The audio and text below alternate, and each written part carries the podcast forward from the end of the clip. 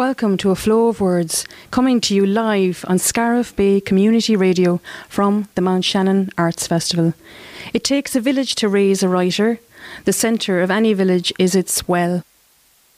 Festival, A Flow of Words, a number of writers came together for a series of workshops in April with creative writing tutors and regular A Flow of Words contributors, Anne MacDonald and Frances Browner. We have dipped deep into that well of inspiration, and the resulting pieces of poetry and prose form a very special show. This project is supported by Creative Ireland Project Awards. So, my name is Anne MacDonald, and it's an absolute pleasure to be part of this project. I grew up in a village, and after more than 50 years living in cities, I returned to that same village last year and I'm damn glad of the gift of it. And being part of this project has really brought home to me the value of living in a village. And this is the piece um, that I wrote as part of this project. It's called I Wish I'd Known. I wish I'd known that it was written in the stars that I would come from a long line of Labour voters and men of the sea, fed on fish and cabbage grown in patches under nets to stop the caterpillars and parsley for white sauce picked on Sunday mornings. I wish I'd known it was a gift to be from keepers of hens and pigs and greyhounds, walking dogs in winter's frost, hands wrapped tight in leather leads, the dogs too fast for my young legs, but too slow to win a race in Shelbourne Park. Their bellies full of soda bread, fed by Gran from the kitchen window. She said greyhounds were always too skinny. I wish I'd treasured starry nights when paper chains strung from ceilings every Christmas, and apples dunked in ice cold water for Halloween, and attempts to say the family rosary every spring erupting into laughter on the cold tiled floor. Young knees ached with needles and pins. The same knees later creaked in confession boxes, making up sins, hoping for a few Hail Marys, not a decade of the rosary. I wish I'd asked how it was I came from a family of immaculate conceptions. I was found down the back of Granny's sofa, and my sister in the aforementioned cabbage patch.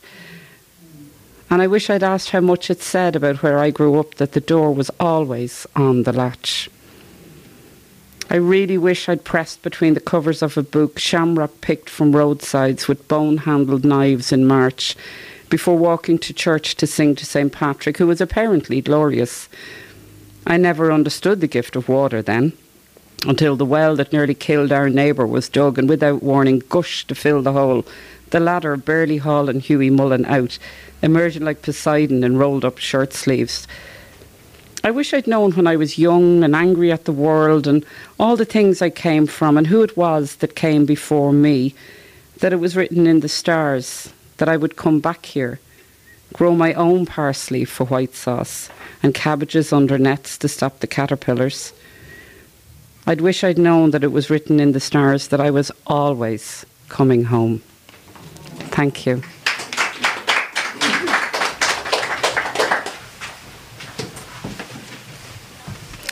My name is Marie Studer, and I'm from the Shannonside village of Castleconnell and my poem is called Daily Ritual. I turn to the Mall, the Shannon lapping the wall. Look out for the herons, flapping recall of scattered Franciscans, their stones desecrated under a broken line road. Exchange neighbourly salutations Admire George's perennial display, and baskets being sprinkled both sides of the street by yellow vest volunteers. A few yards ahead, alder and ivy control the site of Ginkell's destruction. Rocks for black-berried corvids to look out for invaders beyond the bend of the river. Retreat to the footbridge, a gift of world war. Inhale to the chant of waters cascading over satin limed stones. Lichen rails thrusting to the sweet ooze of firs, its flares skipping through the hills and hedgerows of Clare. Beech and Scots pine stand in military formation. Roots crisscross the trail like a family tree. Children whisper to seaside fairy doors, rousing hearts carved with weathered initials. Swans rain in pairs, rippling grace on green water. Some circle currents downstream. Wings primed, their young bob in. Like us, mostly making safe passage. I retrace my steps, embracing the joy and grief of where I choose to belong.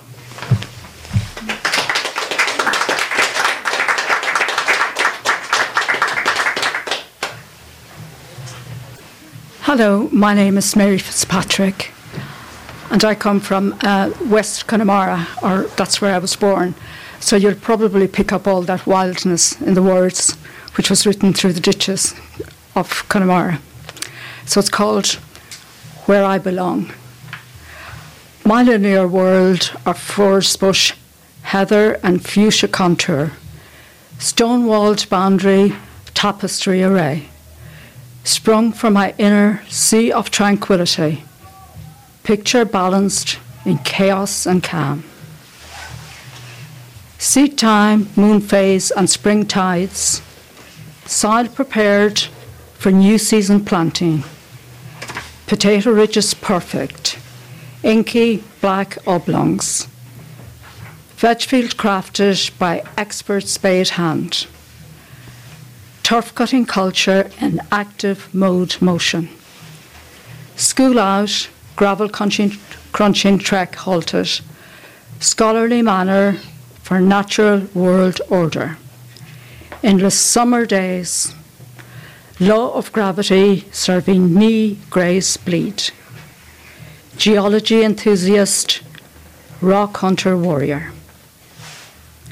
Insects dissected, scientific fact tested, clay tag solid and oven bread prized, greenleaf aroma of scythe felled hay, the essence still lingers in the lining of my soul. A slow dusk falls to remoteness, countryside cadence purity. Harvest rolls in, meitheal cord kindled autumn sun splash, a blush tone palette. Drifting to gold and bronzed biscuit brown. Wild briar blackberry yield spice jelly jam. Crops in, hay drawn, turf tractored. Household and livestock provisioned, fitted to face and surpass meagre mass. North sun dips, shifting down south. Swallows fly scarce, daylight clipped. Arctic wing visitors cross a frosty blue grey. Headed for a darker solstice midwinter point, Yuletide sparks sprinkle joy and buy time. Ceremony, prayer, celebration, and hope to face skilled coating gloom days. Santa shuffled the bits, tilting towards basics. Slumber song season, reflection reason. Ancestral bones engulfed, fallen to physics. Time and centennial buried deep in the clay. Famine skeletons unearthed in moonlight sketched by a shadowed shaft of light. Conscious note connecting in a cold shiver. Church going flock at parochial gate greet. Post office and shop and the pub. Fellowship hubs. Home and at home, begotten of the fabric mellow melodic catechism to my sound sense. Where lies the deep set root of your branch? I will forever voice in harmony on the serene west ruggedness where Monument Mocklear guarded the blue green waters of my sandy cove, where I belong.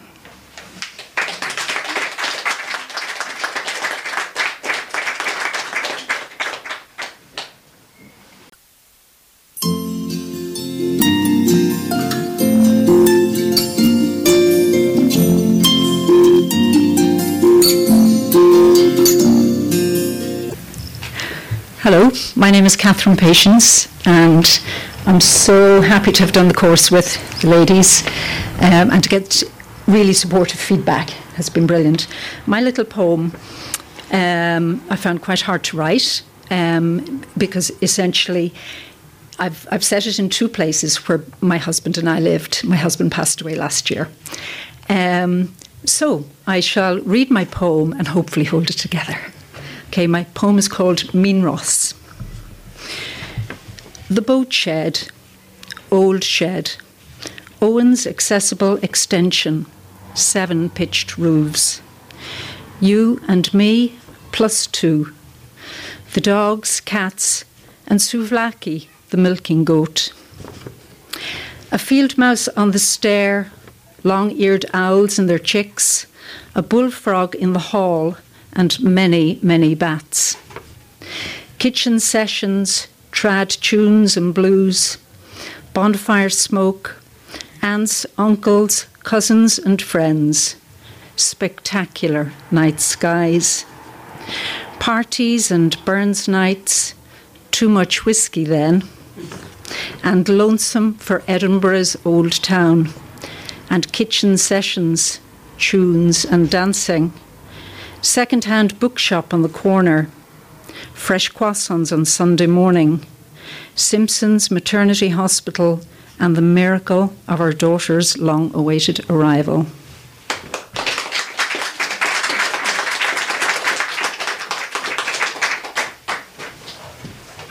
Hello, I'm Jill. Um, this is my story, and it's from the 7th of April.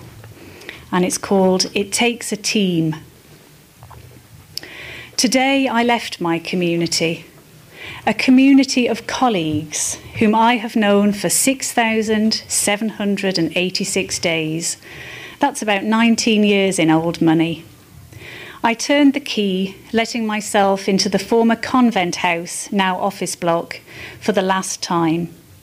The familiar smell of history, darkness, and damp stroking my nostrils as I walked into the shared hallway where we always gather for gossip and mutual support.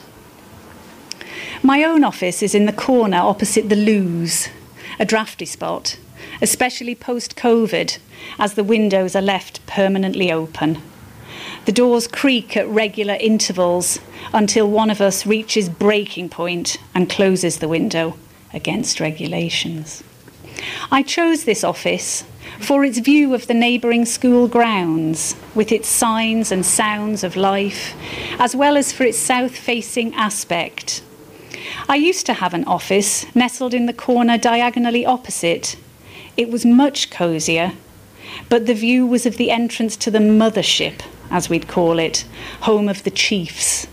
And I've always simply enjoyed being amongst the Indians. On our side of the house, the offices are all former nuns' cells, many still with sinks and mirrors, with their wardrobes loosely converted into storage cupboards for lever arch files, stationery, and board games. Ludo, Snakes and Ladders, and Uno being favourites to bring out to entertain the children in the families we support.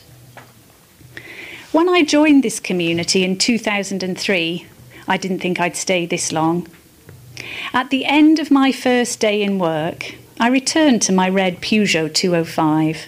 I loved this little car and had driven her from my home place in Northumberland, England, to Scariff in County Clare, with my two daughters, our guinea pig, and a three by three foot trailer. My dad had found her in the small ads and had brought me out to the garage to organise my first big loan and to set me on the path to independent adulthood. Little did I know that this would be his final act of guidance in my life. When I returned to my car at the end of day one, I found a note on my dashboard. It read, This is a private car park. Can you not read? My face flushed with a curious mixture of anger, shame, and pure upset as I wondered how this note got inside my car. The CEO was in the freshly polished lobby when I went in to tell someone what had happened. He laughed as he admitted having picked the lock of my precious Peugeot. Valeo locks, notoriously easy to pick, he'd scoffed without batting an eyelid. You need to give your car details to Patricia on the front desk so that everyone knows whose car is whose. I felt like a shamed child, like I was the one who'd been in the wrong. This feeling of incongruence was mirrored by the mismatch of the gleaming surface of checkered tiles on the floor and walls with flaking plaster like psoriasis on an ailing limb. The sound of my sniffing and the irregular breathing rhythm that accompanies hot, salty tears accompanied me as I drove home. Familiar feelings of humiliation lay heavy in my gut we had all suffered back in the day at the hands of the Sisters of Mercy, who had been charged with the task of educating us girls in the convent I had attended in a northern market town in England. I cried all the way home, like I had on many a phone call with my mother when I was away at school, begging her to let me come back, to let me leave that wretched place. My dad was in the armed forces, and we moved every four years, so I had to go to boarding school. Apparently, it offered me stability. For a while, I was sure I would leave work. The incident with the note on my dashboard was just one of a series of peculiar events that seemed to happen in the early days. And yet I went back the next day, and the next day after that. 19 years and three cars later, I'm moving on the last two days have been emotional. Yesterday, we all went for lunch to the Elm Cafe in Ennis. We had the long table by the bathroom door and a smaller table to the side. There were 17 of us, bringing our energy and emotions to the space that we shared with others families, groups of work colleagues, couples, friends, all chattering about their own lives. In the past, I had been the one who'd write a little rhyming ditty for someone's leaving do, or maybe a tune to sing along to with my guitar. I've done ditties to the tunes of Oh Danny Boy, Money, Money, Money, Old MacDonald, and Patricia the Stripper. For the past few weeks, I've pondered how best to mark the ending of my time served. Time spent in families' homes, listening to their stories, comforting them in their struggles a position of privilege, as well as uncertainty and stress at times. The context of social work and its related professions is a challenging one, and the relationships you carve out with your colleagues determine whether you sink or swim in the tide of emotions that hit you on a daily basis. I settled on an ode to celebrate my colleagues and to thank them for lifting me up when I was down, for knowing my smile and my frown, for accepting me, warts and all. Amongst the chatter of strangers, I stood tall, took a breath, and gently cleared my throat. Reciting my ode, I looked into the salt filled eyes of my colleagues, the tear filled eyes of my colleagues, my community, this family of strong, funny, generous women who have raised me for the last 19 years. Now, when I ask myself, why did you stay so long? The answer comes with ease. I stayed so that I could experience the feeling of having belonged.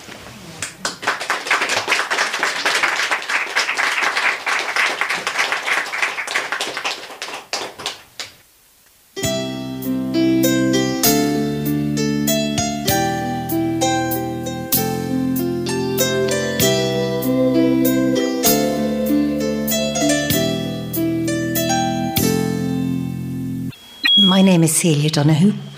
I've lived in Clare for a long time, although I'm originally from Dublin. And uh, this piece is based on a weekend I spent here in Mount Shannon about 20 years ago. It's called The Rally. The lake was like glass. Mount Shannon gleamed in the sunlight. The reception committee standing on the pier waved us into the harbour to tie up against another boat. We were part of the 70 strong flotilla of cruisers, barges, yachts, and speedboats in this year's Lough Derg rally. It was like a carpet of boats stretching from one side of the other the, of the harbour to the other, flags flapping along with the seagulls. Our tying up technique was discreetly supervised before introductions were made to port and starboard. I gradually learnt the right terms to use and how to walk across a boat. When there are three between you and dry land, you learn the right etiquette. Call out permission to board and gently go round by the bow, not the stern, especially if it's after a night in the pub. By evening, the pop up community had settled in. The smell of sizzling sausages wafted through the air from the communal barbecue on the quay.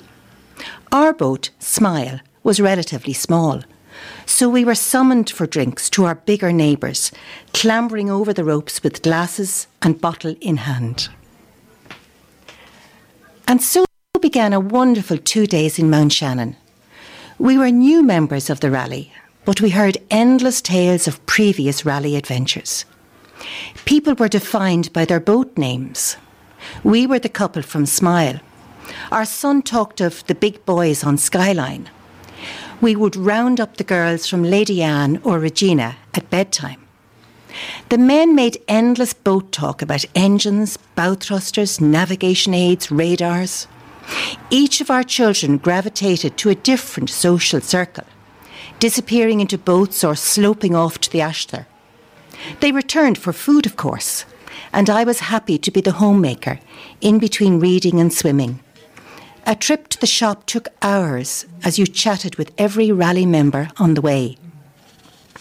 The grocery selection in Keynes was limited, but it was less of a walk than the garage.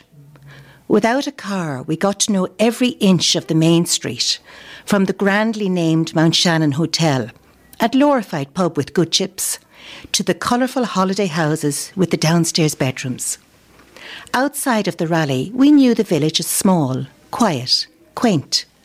For those two days, it was like your local shopping centre on Christmas Eve. Disaster nearly struck on the second morning. I realised we hadn't seen our six year old for a few hours. We checked the usual boats, the new friends, the blue flag beach, no sign. Panic grew as I peered into the deep, dark water between each boat. The committee was alerted and instantly the tannoy rang out. Has anyone seen a little boy, dark hair, wearing shorts? Was his life jacket on him? They asked me. That was the cardinal rule for all children. Yes, I hope so, omitting that he often discarded it. Within minutes, the whole boating village was searching for our little boy. Half an hour of torture later, he came into view, strolling along the pier sporting the orange life jacket dwarfed by his companions. I just went with the lads up to the park, he protested. I could see him there, running around the maze, the little feet determined to keep up with the big boys. He had found his tribe. And so had we. Life in the country after moving from a suburban estate in Dublin was still unfamiliar. We were destined to be blow ins for a long time. But the boating community gave us an instant sense of belonging. That's where we made our friends for life, both on and off water, through the long winters, looking forward to another season. Soon we knew all of the stopping places around Lough Derg Mount Shannon, Scariff, Terryglass, Dromineer. When you flash through them by car, they're just small villages along the way. Arrive by boat, they're each a small world, drawing you in, making you welcome.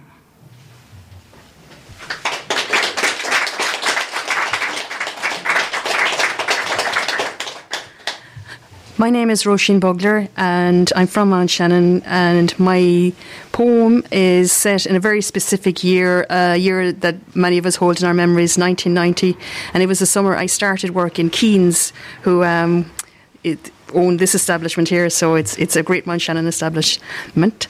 Um, my poem is called Green Summer. Ole, ole, ole. Intercert complete and perhaps a little green. The summer stretched out ahead. I became gainfully employed in Keynes, shop and pub, petrol pump, undertakers, an information hub of village goings on. Got to know the local clientele, old and young. Visitors as well. Mountains of Galtee, yellow crumbed ham, ripe tomatoes, nine inch nails, Tom Turner's homegrown spuds covered in Caldera soil, all weighed imperially on the same triangular scales. Busy Fridays, when cannies of Clonlara's truck delivered homestead, bringing value home. I stacked the shelves with marrow fats and spam, Heinz coleslaw in a can, packets of Knorr soup, Daz and Lifebuoy soap, predicted the political vote of those who bought Barry's tea or Lyons, the Indo or the Press, the Irish Times a different class. Farmers, sons, and neighbours brought country women down from hills to collect pensions, gather news and messages. From where I sat behind the till, I spied customers come down the hall. Some I could hear before I saw, like the clip, clip of Sonny Farrell's blackthorn stick. How are you today, Sonny? Well, crater, I've a pain running the length of me leg. By the way, store, that cake of bread you sold me last week, it was pure green. We never mentioned best befores. Mr. Smythe, with booming tones and baking bowls, to each be filled with rashers, sausages, tea, and eggs for guests to his holiday homes. His brother, Major Graham, more quietly spoken, would sit at the bar sipping on an amber glass, reminiscing, joked that he was on his last leg, the other lost in some war somewhere. So he said, maybe he was pulling mine. The evening of June 25th, Jack's army marched on to an Italian pitch. At the counter, a small band of wise men sat. Bill, dusty, thirsty from a long day of lifting stones. Peter popped in for a gin on his way back home. And June to September, boat resident John at the full time deadlocked whistle penalties for Packy Bonner and the boys in green. The men retreated to the sitting room to view the premises only TV set. To have it in the bar would only disturb the chat. On a Sony 32 inch screen, Dave O'Leary placed the ball and faced a twitchy, mustachioed Romanian goalie. Peter, Bill, and John slipped to the edges of their seats, gripped their drinks, the nation held its breath. Yes! We reeled around the sitting room, swooned in a thick, sweet afton haze. Ole, ole, ole, ole! Sudden experts on the beautiful game. And though we didn't shake them up to win the World Cup, it truly was a pure green Irish summer in Mount Shannon.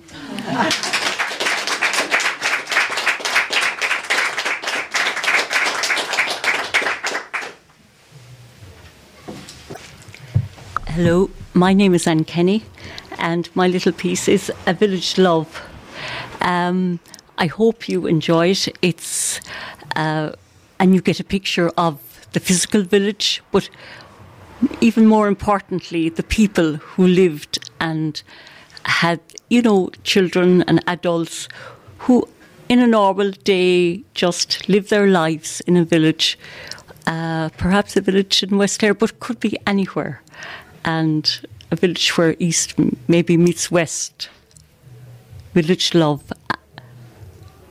I love you as I never loved before. When first I saw you on the village green, come to me. I was strong, they said. Well, at least for a girl. I manoeuvred the potato sacks to the side of the van, where he could easily hoist them over his shoulder.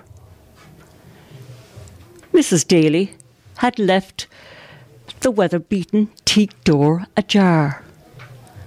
I watched him disappear down the side entrance to her shop. I would later discover this was called the Bowway. I prayed Mrs. Daly would delay my father for as long as possible. Hopefully, it would take an age for the bartering of potatoes he would supply and the groceries he would receive from her. Peering through the side windows of our bottle green van, I could see up and down both sides of the street. Children laughed and cried and fought and played. Occasionally, farmers on the way to the creamery shoo them away from the rattling milk tanks. Puff of blue smoke fumes danced shapes in the air as the TVO tractors choked their way noisily to the top of the village.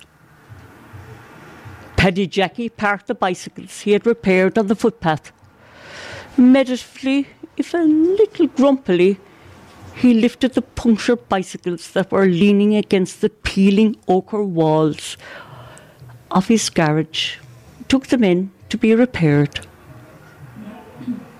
I was entertained by it all. But the longing of my Mills and Boon state of mind was not satisfied.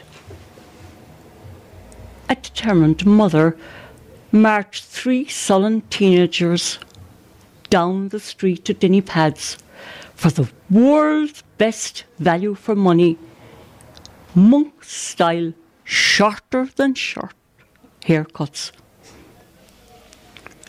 Twin blonde girls with impossibly perfect ringlets skipped from Joe Sack's shop licking ice cream wafer. Their mothers fussed over their clothes but smiled kindly as she passed our van. Willie Longworth competed furiously for customers with the rival Ryan Butcher. Judging from the queue to Willie's stall, he was victorious today. I could hear him cry out, Best value, best meat cuts, should the nuns in the convent will only buy from me. All interesting, but not the reason I had volunteered to help my father in the village today, or that day indeed. Simon's church bells chimed noon. My father would soon return Picking up my brother's boots, I jumped out of the van, headed for Billy the cobbler's. Crossing the street, I heard Jimmy's laughter. Sure enough, I could see him at the far end of the green. My pounding heart and dizzy legs lost courage. I continued in the opposite direction towards the repair shop. Be with you in a minute. Was Billy's reply at the chime of the doorbell as I entered? He stopped hammering and took a quick look at the boots I gave him. Two new heels. I'll have them for you next Saturday. Then he added, Mary, would you give these to young Jimmy on your way home? He needs them for tonight's dance. Nodding, I took the leather shoes, hoping Billy wouldn't notice my burning, flushed face. Intoxicated by the smell of Jimmy's leather shoes, Courage seeped back into my veins. I had a calling card now. Minutes later, I had reached that green. Here are your shoes, Jimmy. I calmly handed them to him.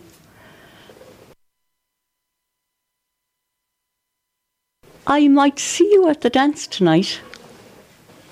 Thanks. You will indeed. He cheerfully replied, and save the first dance for me. Sure, I will. I smiled. I crossed the street and returned to the van. You look like the cat that got the cream, my father noted as he started up the engine.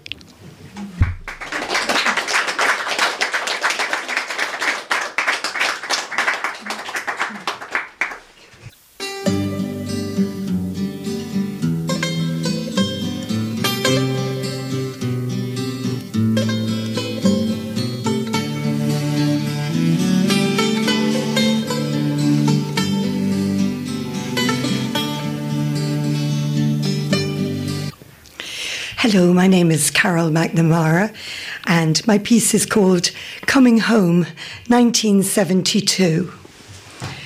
I was 13 when I first came home, full of English accent, platform shoes, and misconceptions about what life would be like there.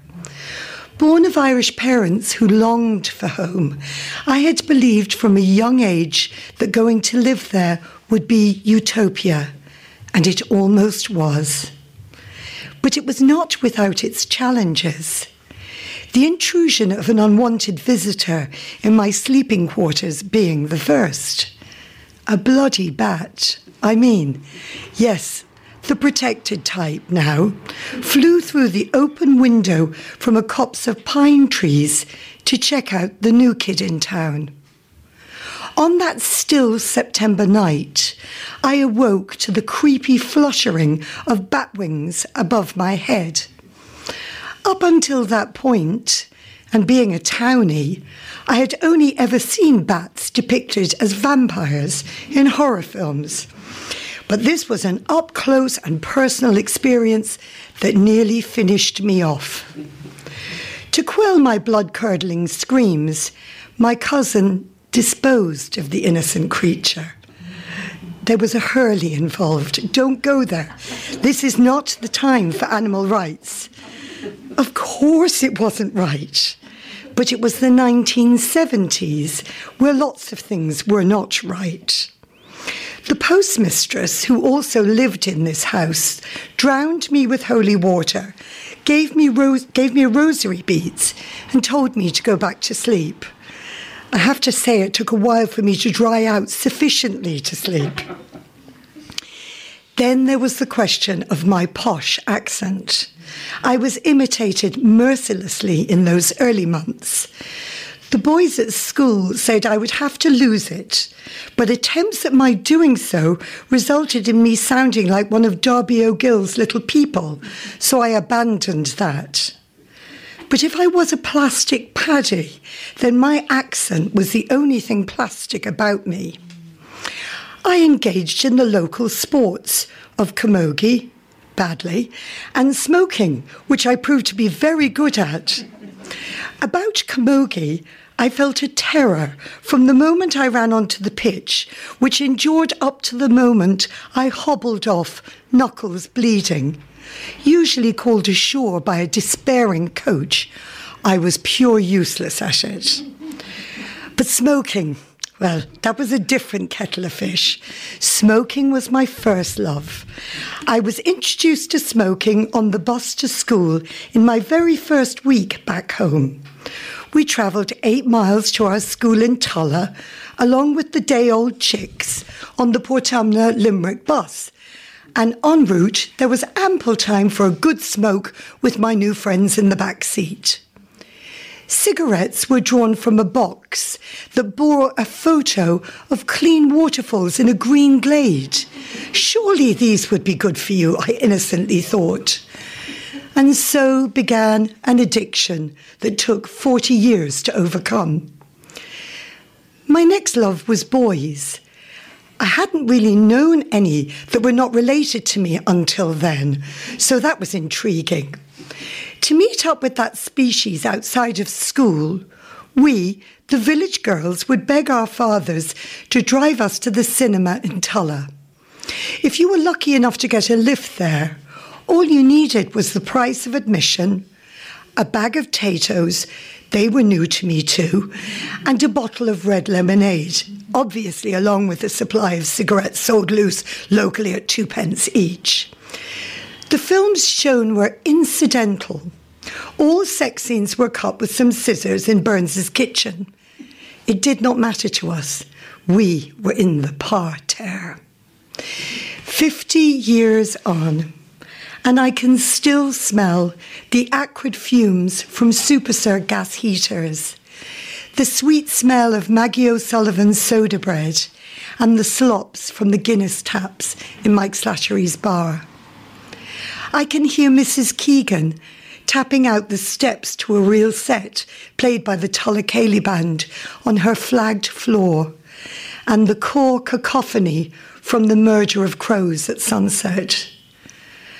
I can see the harsh lighting from central pendant, 100 watt bulbs in kitchens flicked on at the dimming of the day. But on June evenings, it was bright there until 11 o'clock. I remember the welcome still, the feelings of belonging. 50 years, a mere millisecond in the story of this place I call home. Ah, Lubondiga Abu.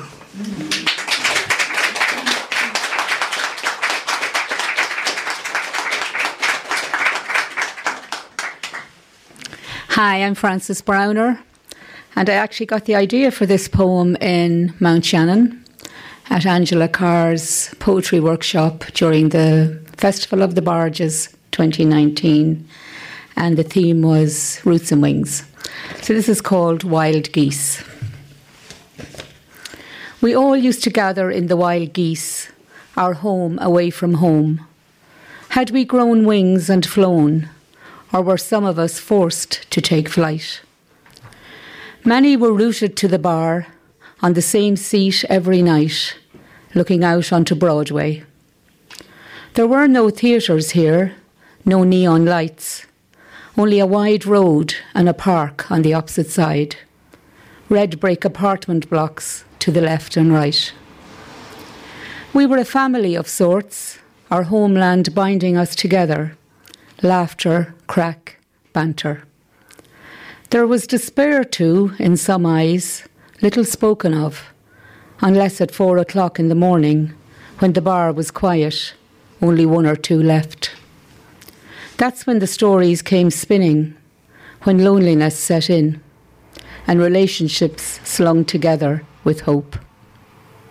We got married young, an older Irish lady told me, because we wanted to make a home away from home.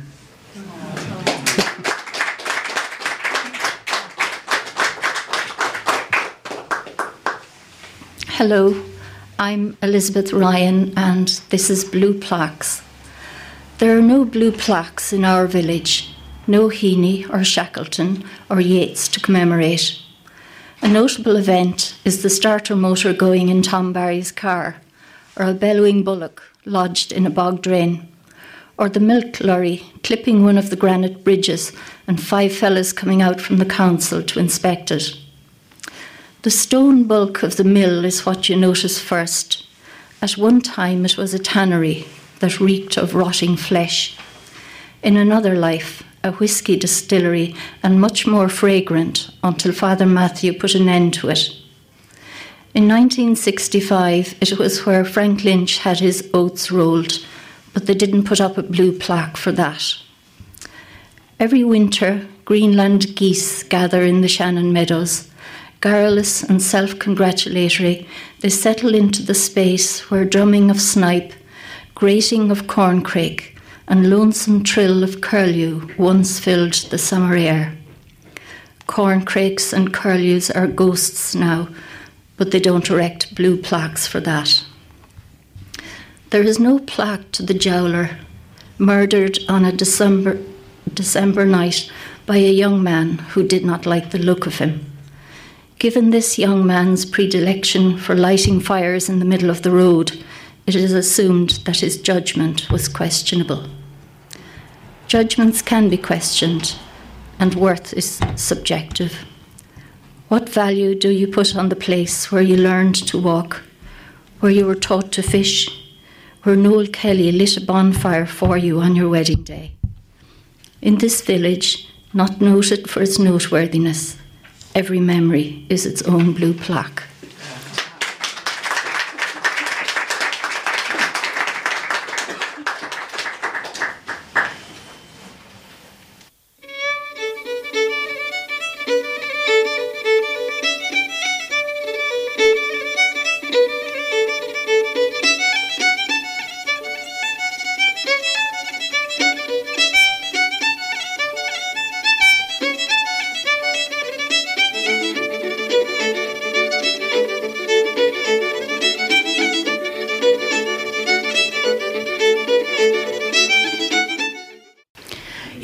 Listening to Anne MacDonald, I Wish I'd Known, Marie Studer, Daily Ritual, Mary Fitzpatrick, Where I Belong, Catherine Patience, Mean Ross, Jill Moses, It Takes a Team, Celia Donahue, The Rally, Roisin Bugler, Green Summer, Anne Kenny, Village Love, Carol McNamara, Coming Home, 1972, Frances Browner, Wild Geese, and Elizabeth Ryan, Blue Plaques. The music you have heard was Loreena McKennitt, Come by the Hills, Dolores Keane, Caledonia, The Fureys, When You Were Sweet 16, and Martin Hayes, The Humours at Tulla, and Last Night's Fun. Thank you to Anne MacDonald and to Frances Browner for facilitating these workshops, to Creative Ireland for supporting the initiative, to Jim, Luke, and the team at Scariff Bay Community Radio, to our audience and listeners, and a very special word of thanks to, to the participants who have shared their words and their stories and the communities that have shaped them. Um, we're going to start up the Writers Moon uh, Writers Workshop again shortly. So anyone who's interested in joining locally, uh, get in touch on a flow of words at scariffbay.com. Thank you for listening to A Flow of Words.